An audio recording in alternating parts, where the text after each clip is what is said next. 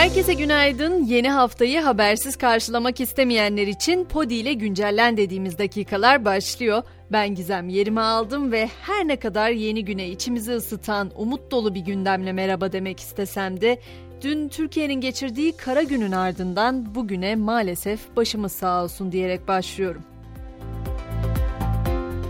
Dün İstanbul Taksim'deki İstiklal Caddesi'nde saat 16.20 sıralarında bir patlama oldu. Patlamayla ilgili haberlere yayın yasağı getirildiği için sadece resmi bilgileri paylaşmaya çalışacağım. Saldırıda 6 can kaybımız, 81 yaralımız var.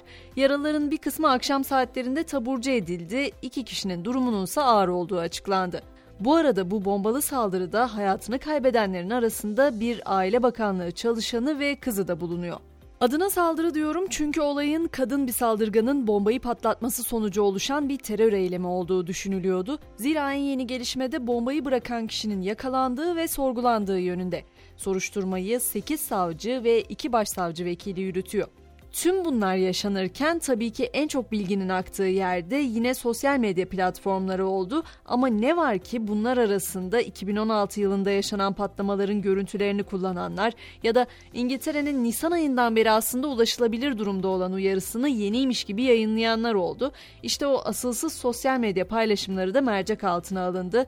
Emniyet Genel Müdürlüğü İstanbul'daki patlamaya yönelik sosyal medyada provokatif paylaşımda bulunduğu tespit edilen 25 hesap sahibinin ilgili makamlara bildirildiğini açıkladı.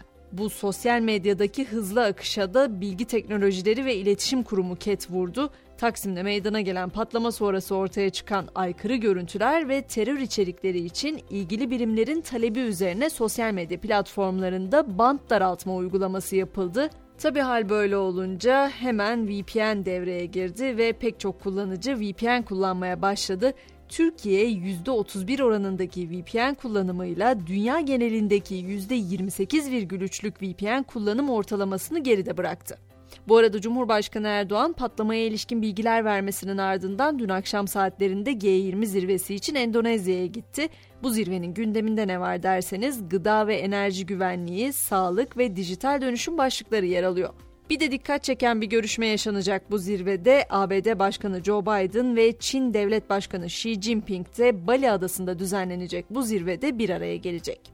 İstiklal Caddesi'ndeki bombalı saldırının ardından dün akşamki Beşiktaş Antalya Spor maçı da oynanamadı. Karşılaşma güvenlik sebebiyle ileri bir tarihe ertelendi.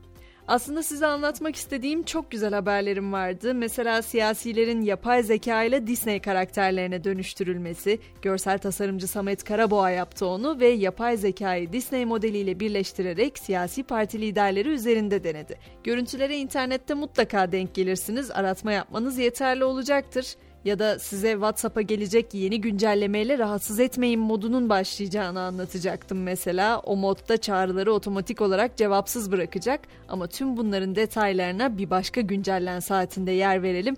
Ben şimdilik sabah güncellememizi bu haftanın hava durumuyla noktalamak istiyorum. Meteoroloji yeni haftada sıcaklıkların mevsim normallerinde seyredeceğini açıkladı. Karadeniz ve Ege'nin kıyı kesimlerinde yer yer yağış görülse de yurt genelinde hava parçalı ve az bulutlu olacak. Ben de akşam güncellememizde daha güzel haberlerle buluşmak dileğiyle şimdilik hoşçakalın diyeceğim.